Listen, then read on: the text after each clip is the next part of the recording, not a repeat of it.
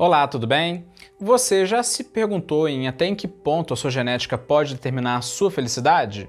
Se sim, então hoje você vai ter essa resposta. E mais do que isso, vai saber até em que ponto você pode ampliar a sua felicidade e vai ter um modelo comprovado cientificamente de como conseguir muda- mudar e ser mais feliz.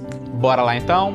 Olá, eu sou Salve Silveira e você está no canal Pense Nisso, o canal que traz reflexões e questionamentos sobre autoconhecimento, saúde mental e problemas da vida moderna. Bora lá então para mais uma conversa sobre você?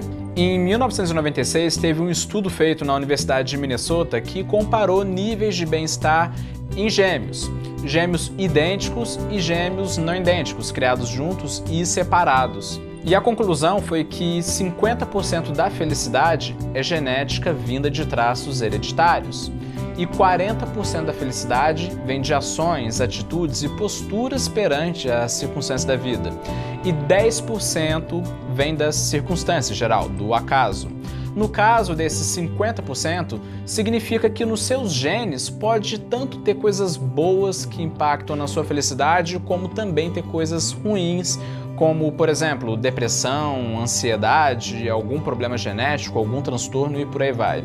Porém, não é tão simples assim avaliar tais traços, pois os traços genéticos podem mudar ao longo da vida e não são assim tão estáveis. E o indivíduo, por mais que ele tenha uma predisposição genética a ter determinada qualidade, caso ele more, por exemplo, em um ambiente que confronte essa qualidade, pode ser que ele suprima essa qualidade e não a use. Pode variar radicalmente também de pessoa para pessoa. Por isso que algumas pessoas conseguem ser mais felizes do que outras, mesmo morando sobre a mesma circunstância. Ou seja, é algo complexo demais para quantificar. Então podemos sim saber que a genética desempenha um papel importante na felicidade, porém não podemos pegar nenhuma regra e falar é isso e ponto final. Mas mesmo assim é importante você saber que tem uma porcentagem que pode realmente afetar a sua vida. Mas aí então fica a pergunta, até em que ponto você pode mudar aquilo que a sua genética dita? No caso, a felicidade. O que você acha? Então, segundo o geneticista Mike Bertels, que é um grande expert no assunto, em entrevista ao Psychology Today, se uma pessoa classifica sua vida em uma escala de zero a dez e com base no seu histórico familiar e genético ela dá nota quatro, provavelmente ela pode conseguir chegar ao nível cinco ou seis através do esforço, com ela conseguindo achar a intervenção correta para a situação dela. Mas a pontuação provavelmente nunca vai chegar a um oito. Pois é difícil subir radicalmente nessa balança que já foi dita pela genética. Mas tem um ponto que é muito interessante, de você estar agindo dentro da sua limitação, ganhando esses pontinhos a mais que são decisivos, fazendo toda a diferença, agindo sobre aquilo que você pode controlar e ampliar. Mas fica a pergunta, como ampliar sua felicidade? É essa a questão. É uma questão muito difícil, é uma resposta que tem uma certa complexidade a poder estar te dando. E que, para você encontrar a resposta, recomendo a você o vídeo, que é o vídeo chamado O que é Felicidade segundo a Psicologia Positiva. Nesse vídeo eu esmiuço muito bem esse tema. Mas, em resumo, a psicologia positiva ela é importante porque é o braço da psicologia que estuda o bem-estar e te ajuda a conseguir ter um maior controle sobre a sua vida interior e te dar uma vida mais satisfatória. Em resumo, te ajuda a trabalhar esse lado que não é tão afetado assim negativamente pela genética e pela hereditariedade, que é maleável, que você pode fazer para aumentar o seu bem-estar. E por falar em bem-estar, eu acho muito interessante as ideias da professora Carol Ryff, que é uma das pioneiras no estudo de bem-estar, em que ela criou um dos primeiros modelos de bem-estar que foi comprovado cientificamente várias vezes e que é muito eficiente. Vou falar rapidamente desse modelo dela e que pode ajudar muito, mas eu tenho um recadinho bem rápido para dar você antes. Como a gente estava falando, eu acho muito interessante as ideias da professora Carol Ryff, que foi uma das pioneiras no estudo de bem-estar, em que ela criou um dos primeiros modelos de bem-estar que foi comprovado cientificamente várias vezes. E as conclusões dela são várias, mas a principal é que a felicidade não pode ser limitada pela biologia, pela genética ou pela hereditariedade, que é bem diferente do que a gente falou aqui.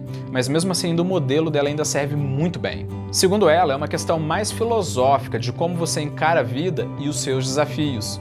E para montar o modelo científico dela, ela percorreu vários estudos científicos, até mesmo a grandes pensadores, passando por Aristóteles, Jung e outros, para poder criar o seu modelo modelo de bem-estar. Então, com base nisso, ela mapeou seis fatores que podem aumentar o bem-estar, que são a autoaceitação, o crescimento pessoal, o propósito de vida, as relações positivas com os outros, o domínio do ambiente e a autonomia. Vamos ver agora sobre cada um deles. A autoaceitação se trata de você aceitar você mesmo, abraçando tanto os seus lados positivos quanto os seus lados negativos. O seu passado, aceitando quem você é. O crescimento pessoal é você sentir um progresso contínuo em relação à sua vida, sendo hoje melhor do que o que você era ontem e amanhã melhor do que você é hoje. Pois isso faz você sentir que a sua vida está andando e que não está parada, tendo um desenvolvimento contínuo. E já agora o propósito de vida, que é outro tópico que ela citou, é quando você tem uma ambição, uma, uma direção para o qual você quer seguir, uma missão para o futuro, criando assim um senso de direcionamento.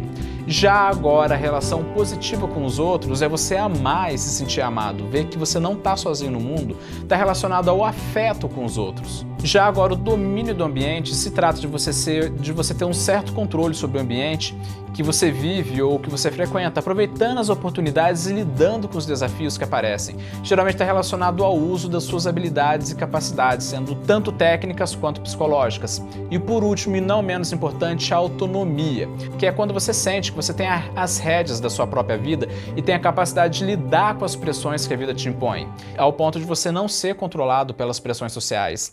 Interessante, não é mesmo? Eu adoro esse modelo. E agora eu te pergunto, o que você acha das ideias apontadas por Carol Ryff? Quais das ideias dela te faz mais feliz? Coloque a sua opinião aqui nos comentários para que eu possa ver e para que você possa estar ajudando a comunidade. Mas antes de você encerrar esse vídeo, eu quero só te pedir um favorzinho. Esse vídeo está te ajudando? Você sente que ele pode ter um grande impacto na sociedade, na vida das pessoas? Você quer um mundo melhor através de mais conteúdos como esse na internet? Se sim, então eu quero te convidar para você se associar ao Estuda Que a Vida Muda Academy e lá poder ajudar esse projeto. E em troca, você pode ter evolução contínua com técnicas de produtividade pessoal com foco na formação de hábitos, com teoria e prática, tudo por apenas quatorze reais e noventa centavos por mês, em que você vai estar aprendendo muito. Beleza? Se tiver interesse, só você ir no primeiro link da descrição, no primeiro comentário. Vamos voltar aqui então aqui para a nossa conversa de hoje. Então, hoje você aprendeu sobre até em que ponto a sua genética pode determinar a sua felicidade e até em que ponto você pode ampliar, e teve um modelo comprovado cientificamente de como conseguir se aprimorar e ser mais feliz. Beleza? Pense nisso. Falou!